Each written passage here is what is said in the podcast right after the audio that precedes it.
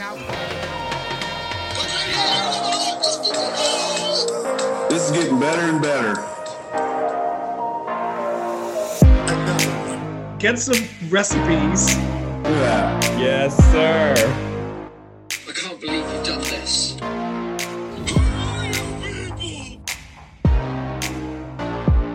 Welcome to the Evolve Podcast, a podcast that explores personal evolution through our choices and overcoming life's challenges. The Evolve community is your ultimate destination for personal growth and evolution. True to form, I'm, I get to continue to be the dumbest person in the room. That's fantastic. Thank you. Did you ever get a, uh, uh, a quantum physical uh, explanation for how to uh, bake a meatloaf from a corn star? Bake a meatloaf from a corn star? Wondering over there? it's uh, it's interesting you say that because we do like to ask our guests if there's music or something else that's inspiring them today, Jen. And uh, Miles is moving like Stevie Wonder. So, Jen, what is inspiring you today? Is there music? Is there a book you're reading? Is there some sort of uh, person in your life, an idea, a thought? What is inspiring Jen Salerno today? Today, I'm going to go with I was running my yoga teacher training, and so today it was my students that were inspiring me. It's interesting how the collective can move through certain instances, and to observe that um, is inspiring all all in itself. About uh, we dove into the Four Noble Truths, so they definitely inspired me to dive into the Eightfold Path today. Beautiful. What are the Four Noble Truths? Is that what you said? Mm-hmm. Okay. Yep. There is suffering. The cause Okay. of suffering. This suffering will end, and there is a path. Hmm. And so, from that path is the eightfold path, and it comes from right speech, right thought, um, right livelihood, and it kind of dives in. So it's basically redirecting the whole uh, narrative that we say in our minds, and then how we outwardly express that in action, words, and karma, you know, selfless service, and things like that. Beautiful. And I know you and I've world. talked. Yeah, you and I've talked about that before. Where uh, as you've taught these yoga teacher trainings, it's pretty impactful with uh, the path that your students go on, and by the time you get to the end, to see their their progress, um, that's got to be an inspiring thing. So, uh, what a what a great thing to to be finishing up today.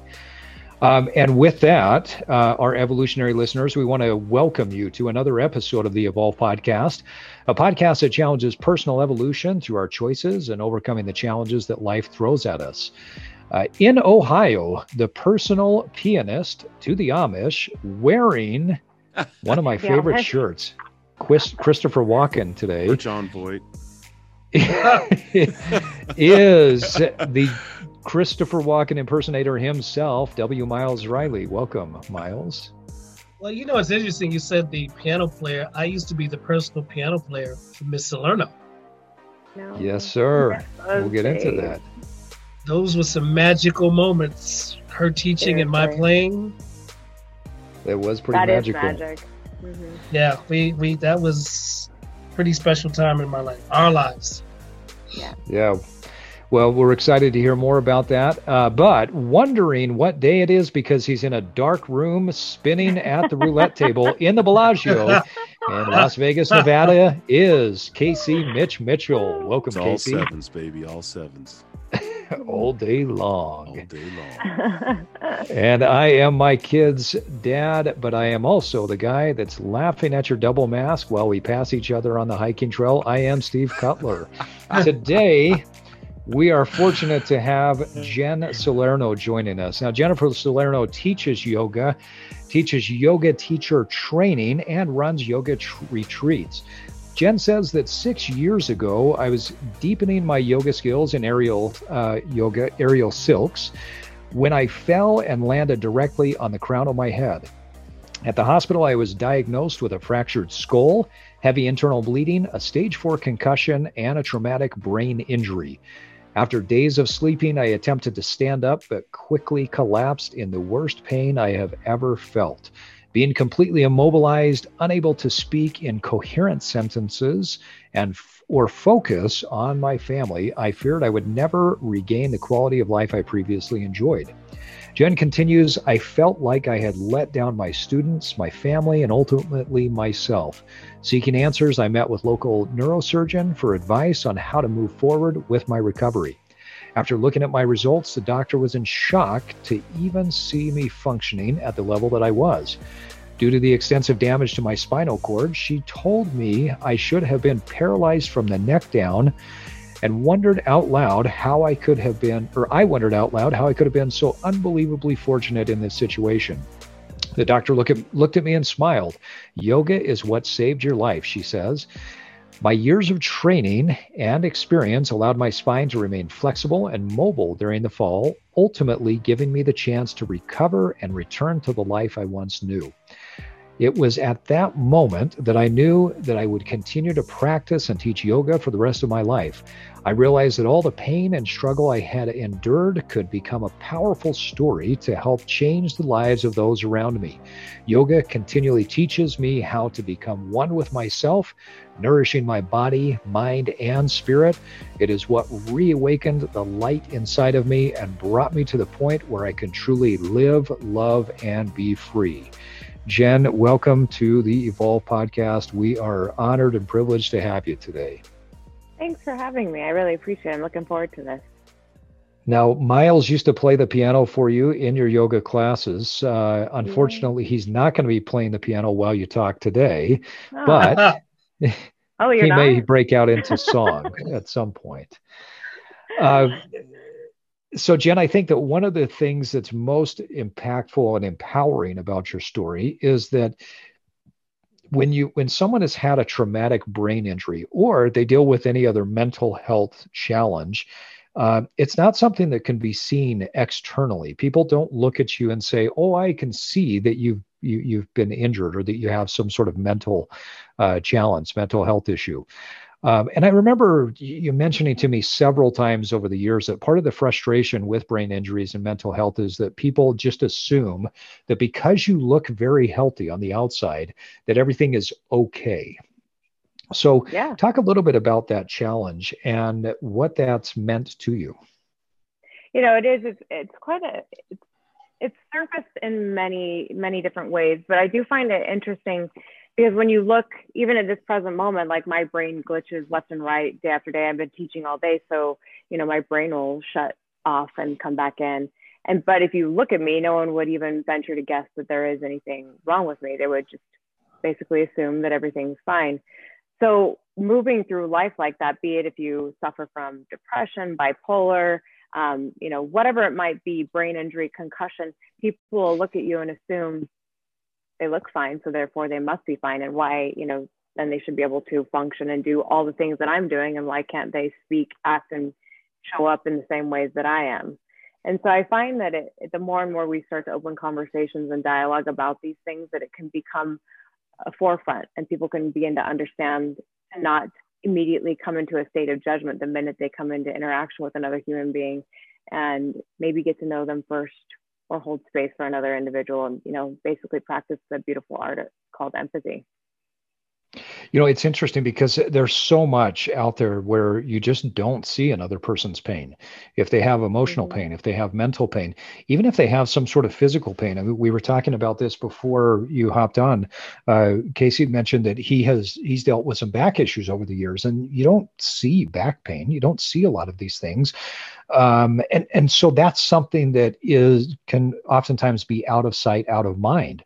So how do we get to a space and i love how what you just said with that we need to start to talk about this more often. And you also mentioned empathy. Is empathy the first thing that we lead out with or how do we get to a space where we're recognizing what people are going through on a on a more regular basis? Well i think i mean it, it's kind of like a hard way to approach this answer. I don't of course i'm going to say yes we should lead out with empathy. However most of society has no idea how to actually show up in a state of empathy. We are conditioned to show up in a way of self, right? So if there's some kind of conflict that arises in front of us, we're going to come into a state where we puff up, right, like a peacock, and now we know all the right answers. So when we show up when someone is suffering mentally, emotionally, backache, whatever it might be, brain injury, we show up and we know, like, I, I know all the answers. I have all the answers. So therefore I am right. Rather than showing up and speaking to hear another individual first and foremost.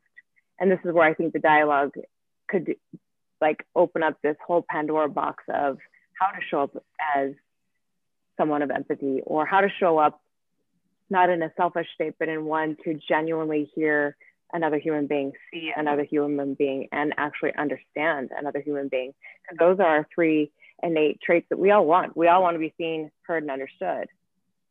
But why is it that we're not going out to see, hear, and understand other individuals, especially those that don't mm. physically show the internal, right, uh, facets that are going on inside, right? There's so many things that are going on in individuals that, you know, we don't ever pause to understand or to see. Yeah.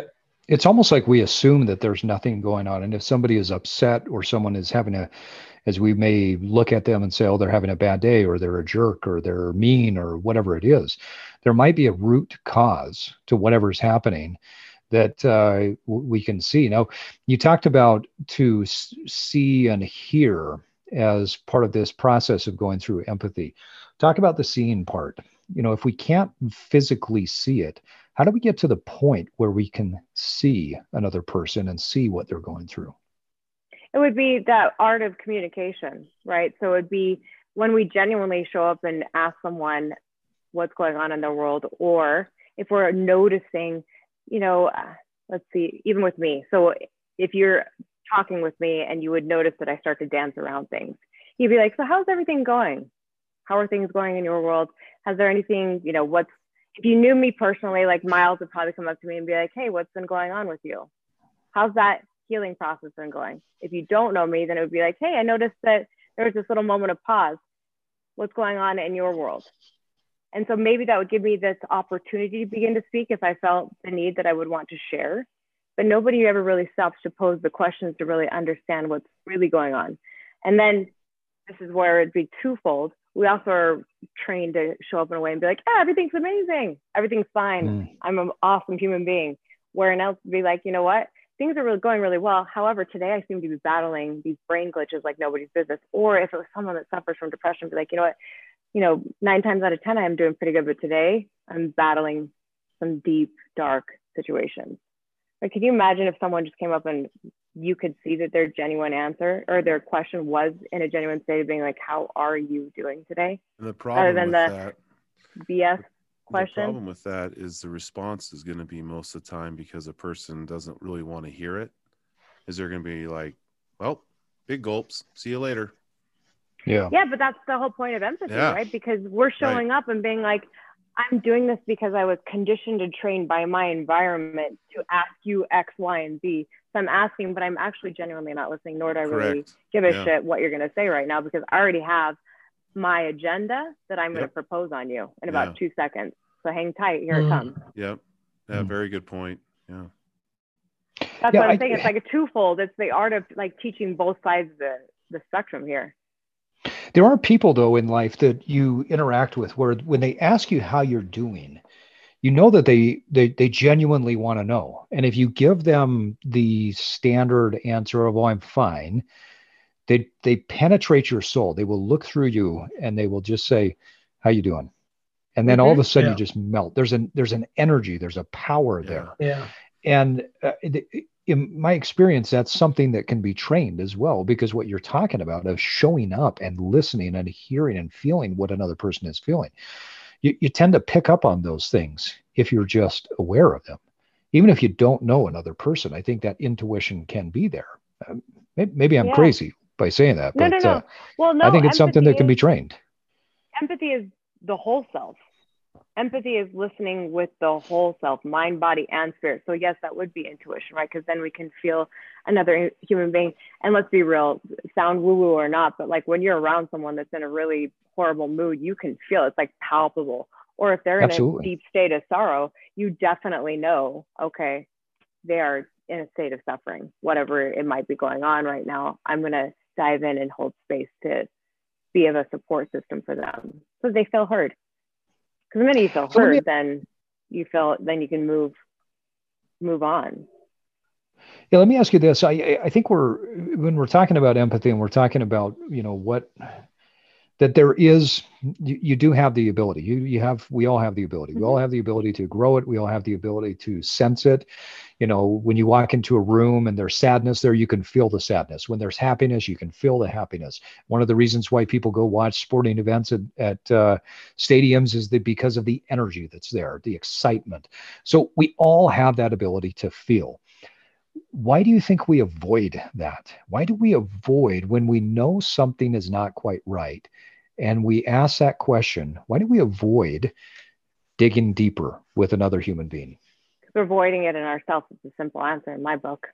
That if you want to diff, like run away from something, it's and that you're seeing in someone else, it's because it's something you want to run away from in your internal self. Something Mm. you haven't dealt with internally. Okay. Yeah, I like that. I, you know, it reminds me of a story. I think it was Gandhi, um, where there was a, a woman that came to him and said, "Hey, come and help my son. Come and help my son." Brought him to to their home and said, "You know, my son is eating sugar, and I need you to tell him to not eat sugar." And he walked into the room and he looked at the son and turned around and he walked away. And the, the mother of the son was very angry, very upset. Um, and you know, a week later uh, or a month later, I don't remember how the story goes. He came back to the home, and she says, "What are you doing? Uh, what What are you doing here?" And he said, "I'm now ready to have the conversation with your son about not eating sugar because at the time I was eating sugar." And I love how you're talking about that we're avoiding that in ourself.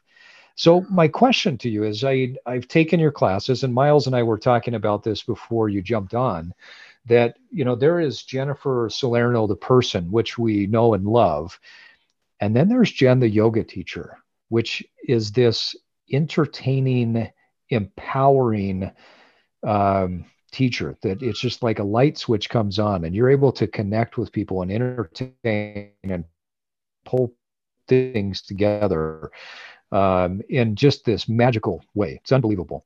But my question to you is having had this experience in yoga classes, through meditation training, you've pushed people beyond boundaries that they thought they could go through. What advice would you give to a person who is struggling to uh, where they're avoiding something in their life, where they're struggling? They're not asking that question because they're avoiding something in their life. How would you push them or invite them to push themselves to get beyond where they're currently at? Um, that's really great. I had this um, instance actually just occur last week. And I typically like to pose it with this. We all have this amazing gift, and it's called choice, right? And when things like this rise up, we have two choices run towards or run away. And there is a story that I like to tell, and it has to do with the bison and the cow. And it talks about the storm. So, like when people are experiencing these intense situations or things that they don't want to really face, that's like that internal storm, like that dark, turbulent, windy, thunder, lightning, the rain, hail, what, what have you, but it's intense. Well, it's the same situation that a story is told where there are cows in the meadow and the storm is brewing. And they see the storm brewing, much like what we have internally. And the cows see it, they start bolting as fast as they can away from the storm. And they want to Mhm. run and run. But the thing that keeps happening is the storm keeps swallowing them. It keeps following them. It keeps following them. Well, eventually the cows get so exhausted they collapse in the meadow and the storm overtakes them. Well, then we have this other choice, and it's to be the bison that are in the meadow and they see the storm, that same immense, intense storm in front of them. And they make this choice to run towards it. And they get all consumed in that heaviness and that depth and intensity. And it washes over them, and they just keep running through the storm to make it to the other side to bask in the meadow where the sun is. Right. So now the clouds have cleared, the sun is lighting down on them. And what they thought was so fearful, uncertain, doubt, whatever it may be, once we move towards it, make the choice to actually run towards it, sit in it, face it, feel all the feels and how heavy and dark it may be, the minute we can actually do that, the clouds subside. And then the light shines in and the buddha calls it that's that time of mindfulness where the nirvana the light is now shining on you and you can sit and bask in that light of happiness and actually feel what that is. So mm. to me it's you have a choice. And that story to me is one more one of the most powerful stories because it's just you can be one or the other.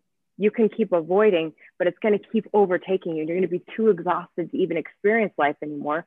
Or you can take the choice and run right into that that darkness the heaviness and just feel all of it and know that you have enough strength to make it to that other side and then bask in the beauty when everything subsides and just sit in the sun and feel it all over the body feel it in the soul yeah, that's beautiful. I love how you talk about sitting in the sun. And that also reminds me of something else that you and I have talked about before, where as you're going through some of your problems, I think another phrase that you've used is that sometimes you just need to sit in your shit and you've got to that deal with your shit. Right? yeah. Yeah. Feel sit shit. in your shit. Yeah. And feel the shit and work your way through it.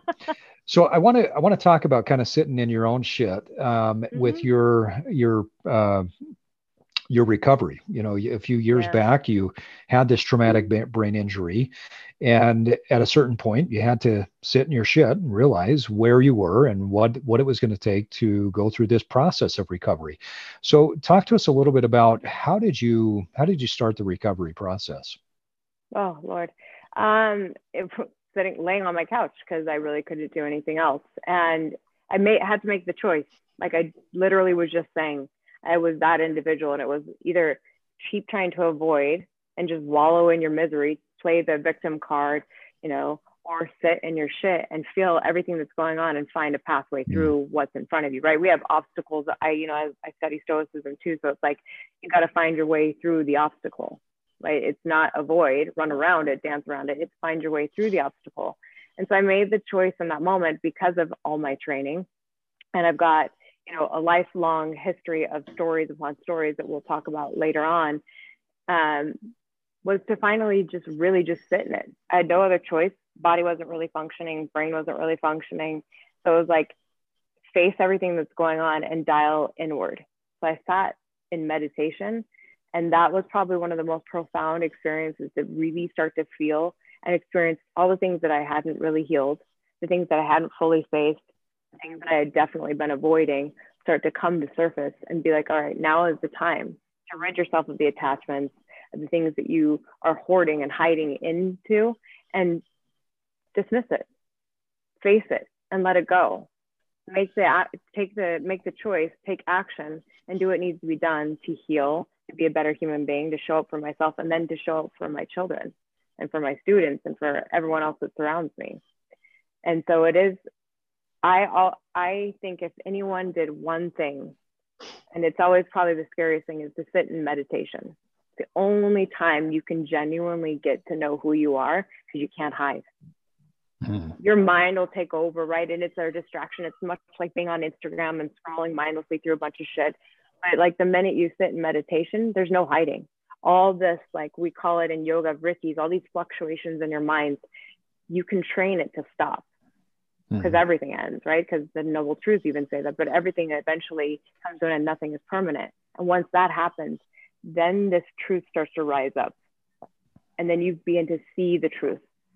The things you've been hiding from, the things that you've avoided start to surface. And then you can start to like, okay, this is what's elevating me. This is what's holding me back. And I'm going to choose to dismiss the ones that are holding me back, make the choice and course correct and then I'm going to utilize ones and keep them so I can keep uplifting, keep rising and becoming a better version. Because all that other stuff, once you start to sit in it, you're like, yeah, it's not even worth hanging on to anymore because all it's doing is causing more complexity in my world, more suffering.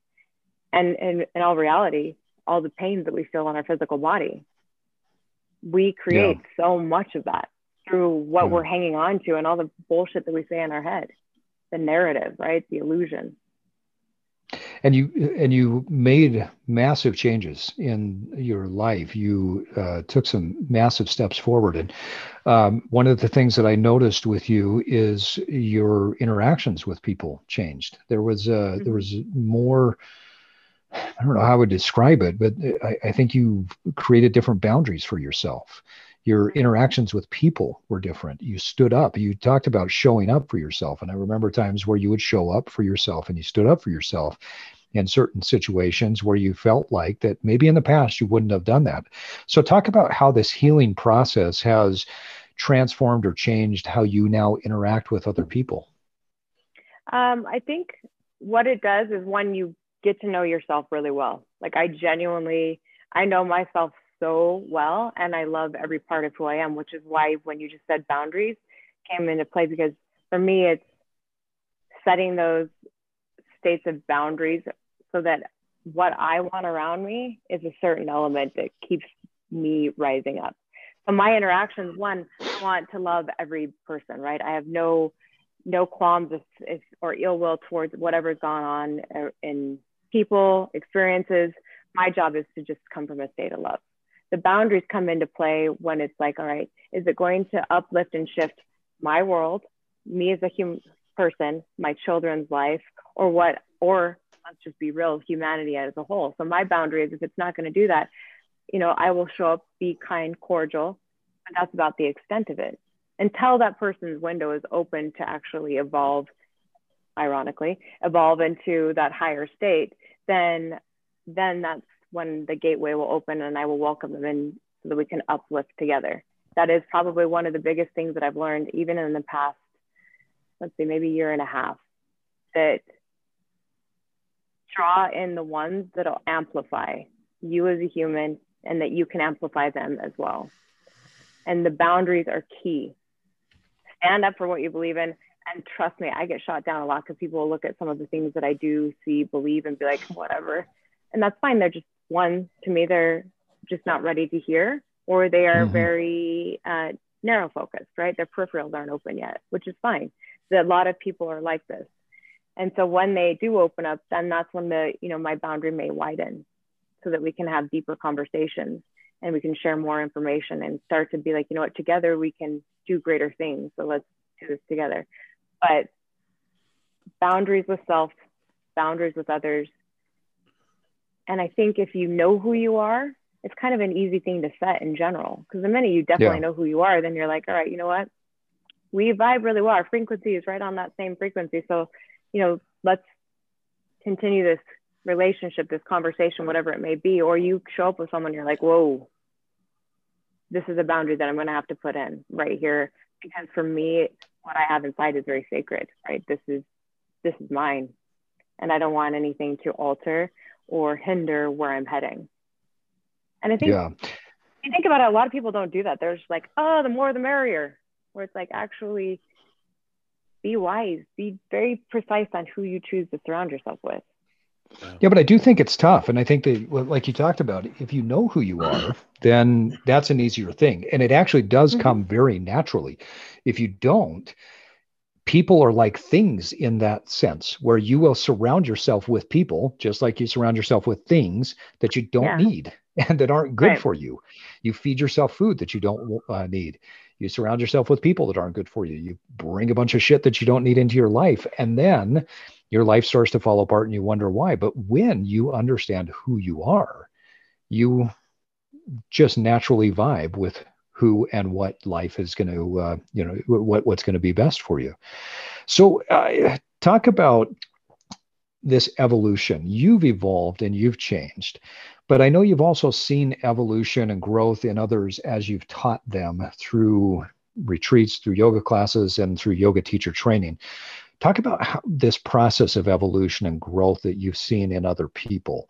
What are some of the things that help people? What are some advice or some some key points that people could say, "Oh, if I do this, this is going to help me to get to that next stage"? Um, one, definitely, we're always going to go with number one, meditation. And um, that's a scary one for a lot of people because they're like, ah, I don't know, I can't do it. But just literally sit. So, so why do you think it is so scary? Because people have this I agree weird with you. idea. They have this weird idea that when you sit in meditation, you're supposed to not think about a thing and you've got to just be like, um, you know, like the uh, even my little dude back here hanging out with me, like he he's sitting there all serene. yeah. Yeah so people have this misconception that when we meditate we must not have anything else going on. And if this starts to take over then i'm doing it wrong. And so oh i've already failed right? So conditioned yeah. belief system. So it, for me, it's just no sit. And it's just like we were talking about, all your thoughts are like clouds. And the minute they begin to pass by, you'll see the sun shining. That's what meditation is. You just keep watching clouds passing. They change shape. They eventually will dissipate. The sun will bask for a little bit. The sun, the clouds may come back again. This is what the art of meditation is: just sitting and allowing things to come and pass, change, be what it needs to be, pass by, experience that moment of understanding and being with you, clouds come back again. Our mind is, you know, ridiculously trained to do that very thing. So your job is to sit in meditation and put the reins back on that horse and start to ride it and be like, no, right now, whoa, we're going to stop and hang out here and experience what's really being said in my internal system, not this guy up here.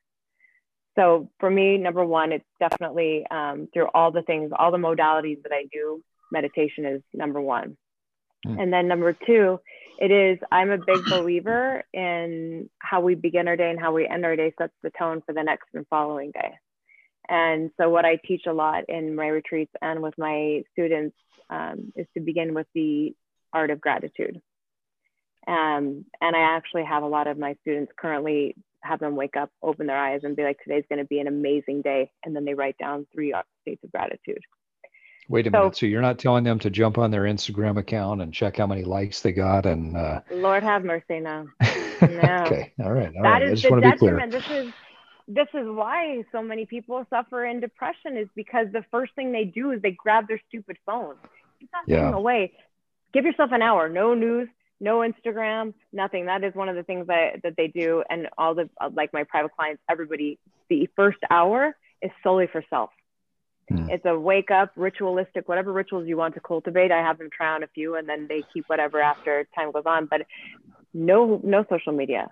Begin by saying today's going to be an amazing day, or today's going to be, you know, the best day I've ever had. However you want to verbalize it, whatever speaks to your soul. I was about to use the F word, but I don't know what, where you guys stand on what rating you are. Hey, it's a um, podcast, so I don't know if we get if we get rated low.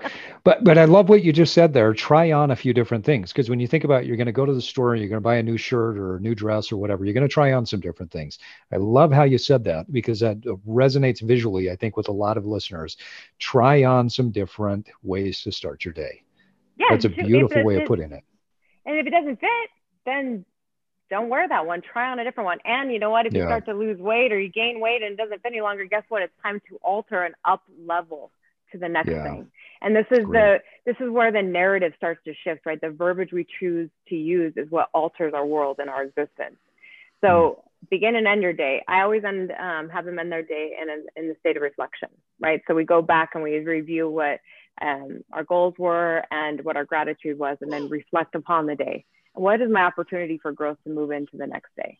So the more and more we dive into this, we are starting to dissect self, right? How did I show up today? Was I in a state of reaction? I let my emotions get the best of me. You know what? Today, my emotions took the best of me. So my opportunity for growth tomorrow is to become more mindfully aware of how often my emotions send me into a state of reaction. So, you know, I don't want to overwhelm your listeners, but like, let's go meditation, gratitude, and reflection at the end of the day, which will set you up for success in the next day. And in all honesty, day after day, you become a better human being, the more and more you become aware of who you are. Basically, this is the art of mindfulness, just becoming aware of self. Well, it's an art of happiness to it as well. I've I read it something. Oh God, yeah. Um, I don't know how long ago that said that if you if you spend part of your day every single day in a state of gratitude, you will literally rewire the way that your brain functions. That the plasticity of the brain is amazing, and the nerves will change, and you will start to think and feel different on a regular basis. But uh, you have to commit to gratitude every single day. Yeah, and you know what? Here's the other thing: if people have to think it has to be some big, huge, grandiose gratitude, legit wake up in the morning and be like, you know what? I am really grateful for the way the sheets feel on my skin. Like, come on now. Mm-hmm. Or, you know, the fingers on my hands that allow me to grab a cup for my water. We forget that having great gratitude for simplicity is just as important for the growth, right? For the huge gratitude for my home, for my car. But why not fine tune it into the subtlest? That mm. the art of simplicity to me is like be grateful for even the simple things. My eyes that opened, like simple because some people that suffer from deep dark depression need to start with these fine fine little things. Today i opened my eyes. Right? I'm grateful that i opened my eyes. I'm grateful that i can put a smile on my face today. Like be simple. Find subtle things to be grateful for too subtlety i think is where beauty lies as well. I mean Mhm. you think about our culture in america in general right? Um, we don't have the art of subtlety. We're big we're bold we're brash. We eat a lot of big macs and big food and you know food that's just is loaded with some sort of fat or sugar but we don't we don't learn to recognize the subtlety and the beauty of food and the beauty of the things that we drink and the beauty and the subtlety of all of the different nuances of life. And i think once you start to get into a nuanced life life becomes a very very beautiful thing. Hmm Yeah, simple experiences. I mean, I have my yoga students always doing, um, Miles may recall this, but a yoga meal.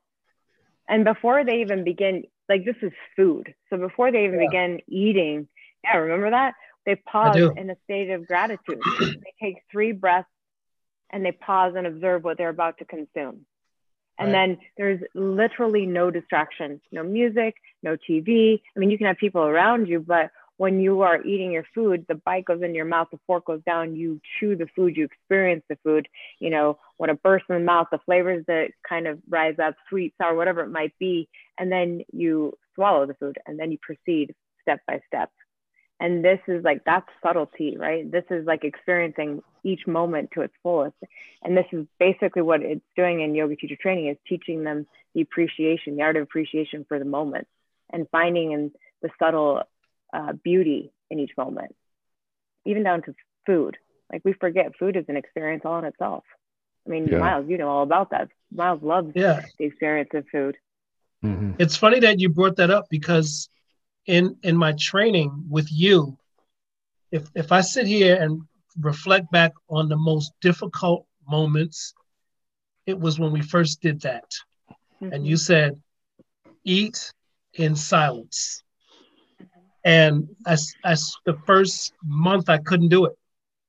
I mean, I would make small improvements and there was one point halfway through where I just kept beating myself up on, you got to do this because I started to realize there was something that could happen from this. And I, I, I just pushed through. But in the beginning, it was difficult to just sit there with a plate of food and no television, no music. This And was that was music one of for the- you. Yeah, that was one of the Yeah. hardest, hardest things to do. But when I came out on the other side, it was so beautiful. Yeah. Yeah. It's So amazing not, what happens right? when you strip those things away and you just focus on one thing and you show up for one thing. Yeah. Mm-hmm. Yeah. I love how you're talking Yeah. about this as part of your healing process, Jen. This is what you teach, but this was part of your healing process sure. as you were healing from your brain injury, that it was these nuanced, small things that you were showing up for. And this brought uh, a much more, uh, I guess, uh, intentional and direct approach to your life where you became exactly who you wanted to be. You had these beautiful boundaries that you created because you were showing up in each one of these different areas. What, what do you what do you still struggle with today? As you're, I mean, I I would imagine this is an ongoing process. And you mentioned earlier, every once in a while you get these glitches. But what do you still struggle with today, uh, recovering from the brain injury? Um, you know, it is a daily reminder for me. One of my struggles, and typically an opportunity for growth on myself, is still the art of uh, non reaction. So, Hmm. once you've had a concussion and a brain injury, it's this really interesting thing that your emotions like overtake you. And before this happened, you know, I could stay pretty even and not react and just be like, okay, and it would roll off my shoulders, you know, Southern California girl. But then after the accident, it was like, I remember immediately after the accident, it was like zero to 60. And it was like he- normal Jen. And then it was like, who the hell is this human being? Like monstrous Jen.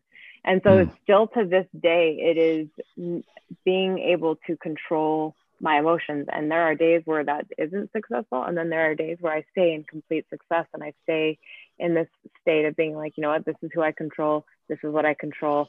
This is how I want to feel throughout my day. So for me, it still is the battle of emotional reaction. Now I know So, uh, humanity does, but like it's Yeah, I was just gonna say. brain injury.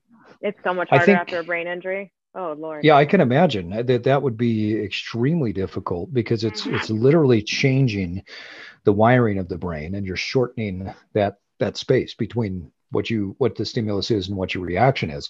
So what are some tools or some tips that you you've been through to help you to um I, I guess hit the pause button between stimulus and response? Okay, well, let's go with the standard answer of meditation. That is one of the tools that has taught me that because Okay. you learn how to, for real. That's why I'm like, if anyone did one thing for the rest of their life, like, please, for the love, try this bad boy on because this will, is what will save you as a human, and it'll Mm. save the people that are that love you. But really, because it teaches you to pause and it teaches you to understand that this is not what controls me. My mind is not what controls me. Right? I choose how to move moment to moment. And if you know and if you meditate, you have a better grasp on how how to pause and to differentiate between reality and illusion.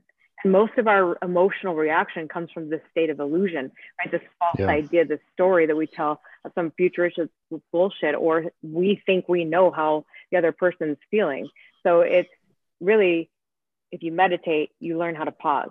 That's the art of pausing and understanding how to dissect reality versus non-reality, illusion. I love how you talk about that illusion because it it is we tell ourselves a lot of stories and Oh we God. believe a lot in our minds that we just we think that this is that's the way it is and so we then we go with that as uh, the gospel truth and we tend to uh, react to that um, but it, but that's not always the case. And and so meditation is the pause button. What are some other changes that you've had to make as you've gone through uh, changes to lifestyle i should say? So you have obviously meditated more uh, gotten deeper into all yoga practices. What are some other lifestyle changes that you've had to implement as you've gone through your healing process? You know, initially when I actually first had the accident, I re redid my whole eating. Now I've always ate really clean. I've always been pretty, and I shouldn't say always, but the majority of my adult life, I've been pretty clean on the foods that I've chosen to eat. But then when I had my accident, I was like, all right, what foods will heal my brain? And then from there, it's like, okay, so these foods do X, Y, and Z, then what is it doing to my internal state? So food is the the other element right there, right? Hmm. So meditation, food would be the next element that I would go in, and then it's picking up another skill set. So I, um, I mean, if you're asking what's changed in my world, though, it would be, yeah, the foods definitely would be the first one I would pinpoint. okay Changing to And- more clean fruits and veggies. it's it's an ongoing process to heal and i think part of healing is overcoming fear and i remember at one point you decided you were going to go back and do aerial yoga again um, talk about how you overcame the fear to uh, as they say jump back on the horse I like how you just said that. Um, it's a choice. I ran into the storm, right? That storm is fear and uncertainty. Well, you know, if I go grab onto the silks that caused me to go into a place where, thank God, I am not paralyzed, um, I can recreate the experience. Now, mind you, in my garage, uh, they are hanging, and I have a very Mm. tall garage, and so I am on them at least three times a week. Because it's just like if you get in a car accident, you're going to get behind the wheel again, right? most people do. I'm going to say not everyone, but let's go with a big percentage of humans. Once they get in a car accident, they will get behind the wheel and they'll start driving again. Sure, their heart will start to race and they'll get a little bit nervous and things like that. But if we get behind the wheel and start to dr- test drive it again, then that what we thought, right? That comes back to us creating this illusion story of the future that this is going to happen again. Well, we'll know if we draw ourselves back in the present moment, the more and more we drive, or the more and more I climb the slopes and do my things on it, the more I'm aware that no, that was an instance that occurred in the past. This is what's the instance now in the, this present moment. So for Hmm. me, it's to you just get back in the saddle, you get behind the wheel, or for me, it was get back on the silks and come back and walk myself through reality. This is how you grab onto it. Start with baby steps. This is what it feels like in my hands. This is what it feels like to pull my body up off the floor, holding onto the silks. And as long as I'm telling the narrative in my mind, I'm understanding what the reality of what is going on. And so then this so-called BS fear start to dissipate. It doesn't need to rule who I am. I have a love for this and it was an experience for me that I love. So why would I why would I keep myself from doing that? Like Yeah, why would I beautiful. not go back to something that brings happiness? Yeah. Because Isn't it interesting how also how your your fear is the the fear is basically the past. Yeah. Like it's and that bringing it's, it it's- into the present. yeah, yeah, Yeah. yeah. Yeah. Yeah, but fear is Yeah, also a, a motivator. It can be a motivator, sure. utilize it Yeah. if you utilize it correctly for sure Correct. just like yeah. i think mm-hmm. anger isn't a, a beautiful emotion like some people are like oh you know Yeah. you should never be angry i'm like hell no Dude, use that bad boy because that that'll Yeah. catapult you to the next Oh, level I if you- agree. if you Yeah. use it as as it for that Yep. Yeah. Yeah. I think But that's you know a it's interesting when you when you way. strip away when you strip away the words that we use to describe experience, whether it's fear, anger, you strip the words away, you're basically sitting in energy. Hmm. And and that was one of the things, the the beautiful things I'd learned through yoga teacher training and and and and the books that were recommended and then the other books that you find through your studies is that again you take away these words anger fear and you can learn this through meditation of just sitting there getting rid of the words all you feel is energy and there's energy Yeah, it's a that resonance. yeah it pulls you Mhm.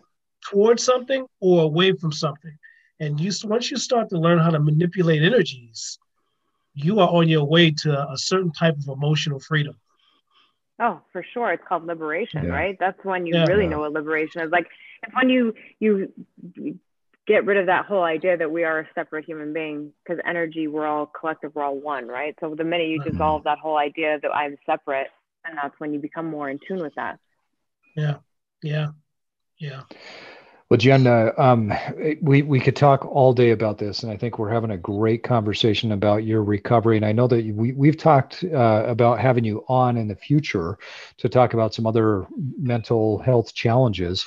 Uh, so we're excited to have you come back on and talk about that. Uh, before we wrap up, though, I want to talk about your yoga retreats. Now, if I understand it right, this is where you go to a beautiful place, you take people to um, uh, through some yoga practice.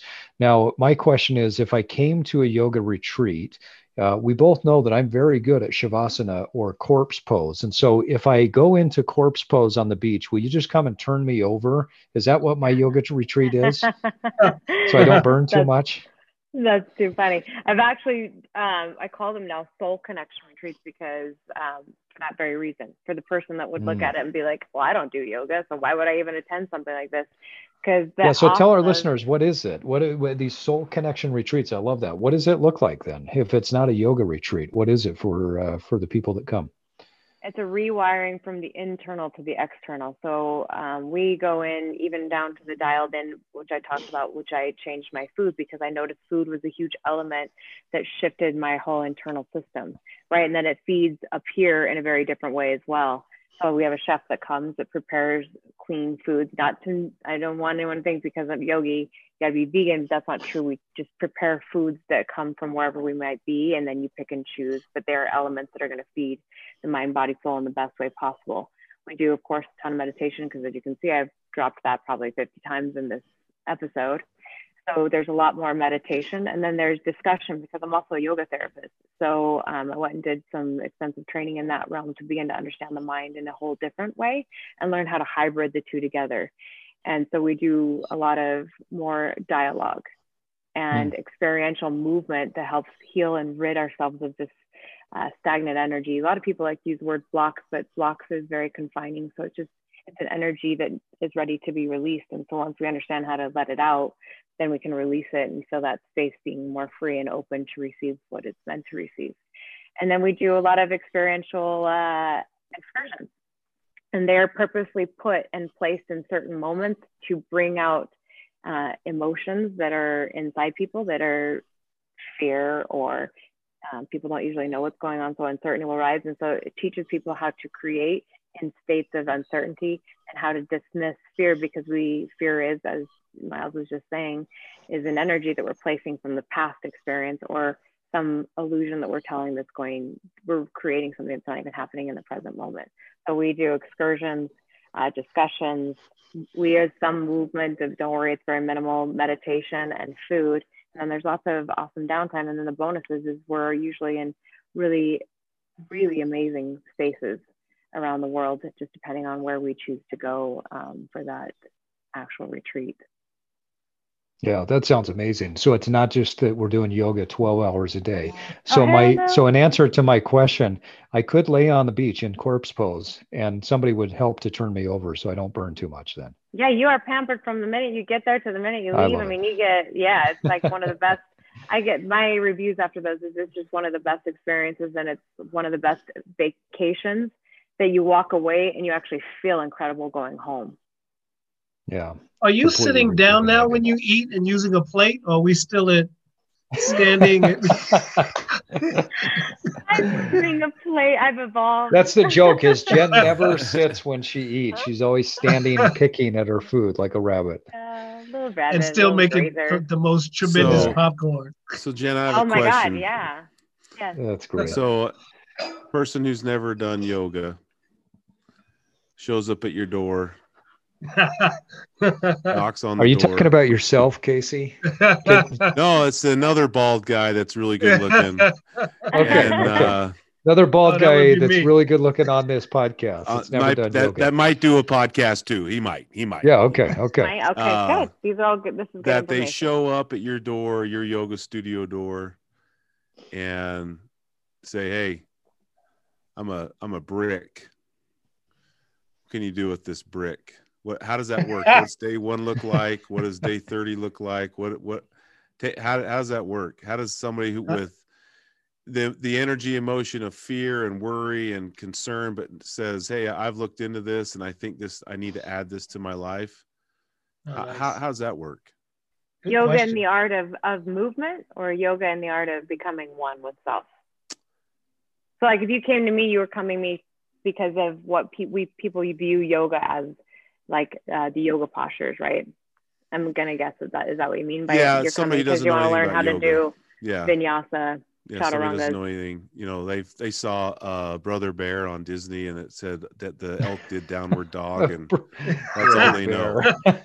So- you know you know how often i get that? Yeah. they're like i saw brother bear doing yeah. the elk i'm telling you That's I'm- awesome. that's that's what i'm telling i get you the, i get told that so often. Yeah. Well, um, it would begin with first, if you're breathing, you're doing yoga. And first, it's breaking down this barrier and idea that we've got to look like all those Instagram photos. And um, understanding that if you can breathe in and out, there's your first and foremost, there's your first movement, right? You've already learned and mastered how to begin yoga. And Yeah. so when you break it down to that element, because I do have clients that can barely move, and you know that was their thing. They're like, "Well, yeah, I can't touch my toes," and that's and it's the journey too. So it's the journey towards where you're going, and Yeah. learning that you know, one, if I can tell you right now, you're breathing in and out, mission accomplished. Bravo, you've you've done step one, right? You are you are doing yoga all in itself.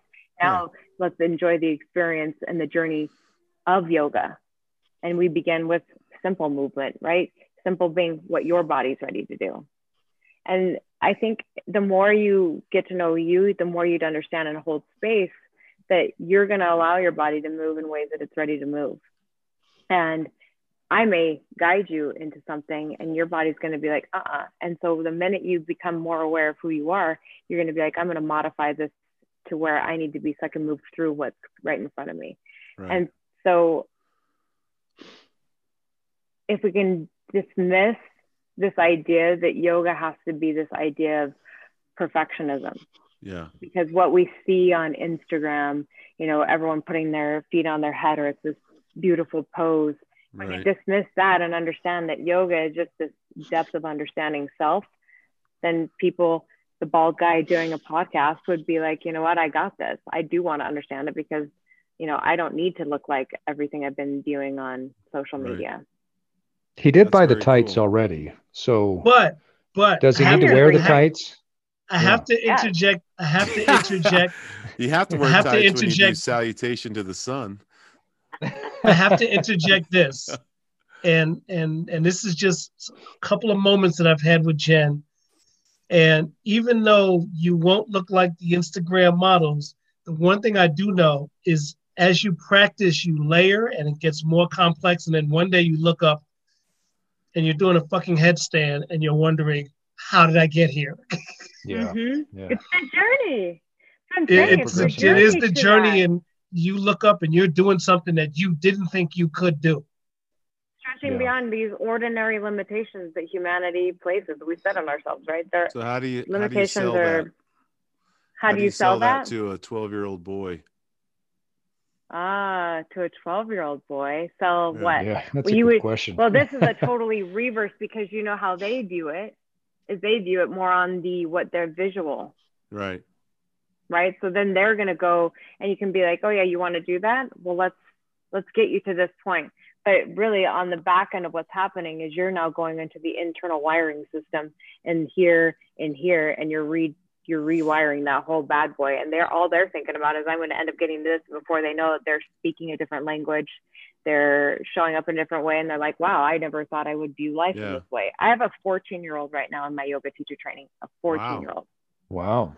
That's and you know the cool. reason I say that is because uh, anything that's I look at my life and I think anything that was very positive and healthy and good for me and my development if if I push that down in a positive way to my children to start 10 15 years before I started it how much better off are they how much better chance do they have at being more in tune and being a better person and having more empathy and all those things you talked about that's why I asked that. I wasn't just being funny. I was, Yeah. I mean, like that's Oh, serious. so, so yeah. I mean, then if it's for like you, so this is how I would pose it for you to get them to become that adult, right? That's more awake and Yeah. aware.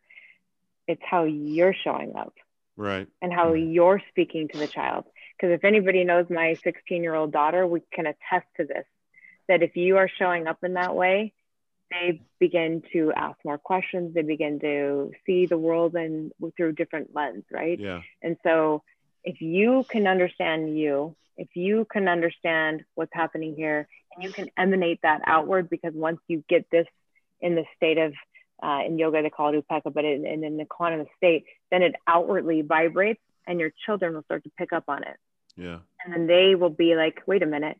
And then when they come to you with a question, your response comes from a totally different place than a typical Right. parent. It would be like, Mhm. how do you perceive that? Because one, I know what empathy is, right? So then I'm going to hold space of empathy for them. And then I'm going to want to understand them. It's not about Yeah. me.